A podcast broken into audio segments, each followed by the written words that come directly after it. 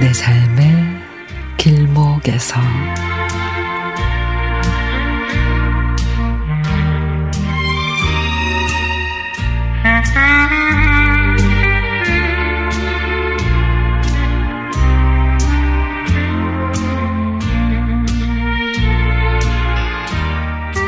부재중에 찍힌 친정엄마 전화에 마음이 불편했습니다.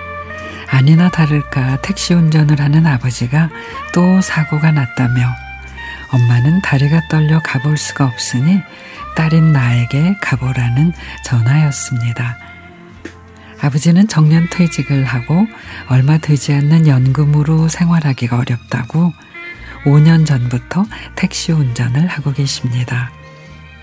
연세가 70이 넘었고 이제 인지 능력도 떨어질 연세이니 쉬엄쉬엄 하시라 그래도 한사코 두 분 살아있을 때까지는 자식들에게 손 벌리고 싶지 않다며 하루 8시간 이상을 운전을 하셨고 그러다가 올 초에는 전립선 암으로 수술까지 하셨습니다.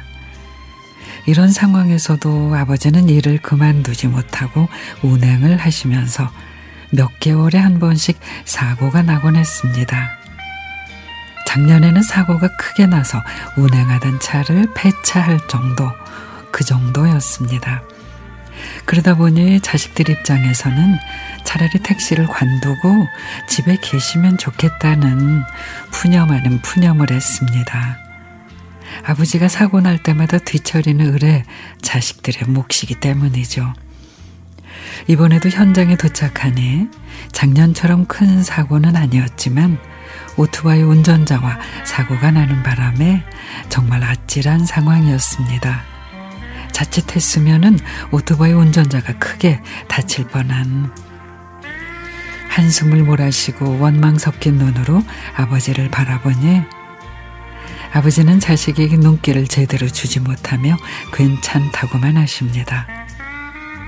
마음이 짠하면서도 고집스러운 아버지를 어찌할 수 없어 집에 모셔다 드릴게요 하고 차에 타시게 했더니 차 안에서 눈물을 글썽입니다. 미안하다. 자식들 고생 안 시키려고 하는 일인데 매번 사고 날 때마다 미안하구나.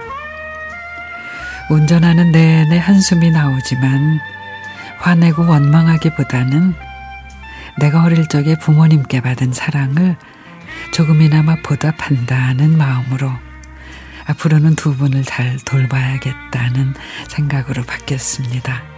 아버지, 괜찮아요, 괜찮아. 아버지, 기운 내세요.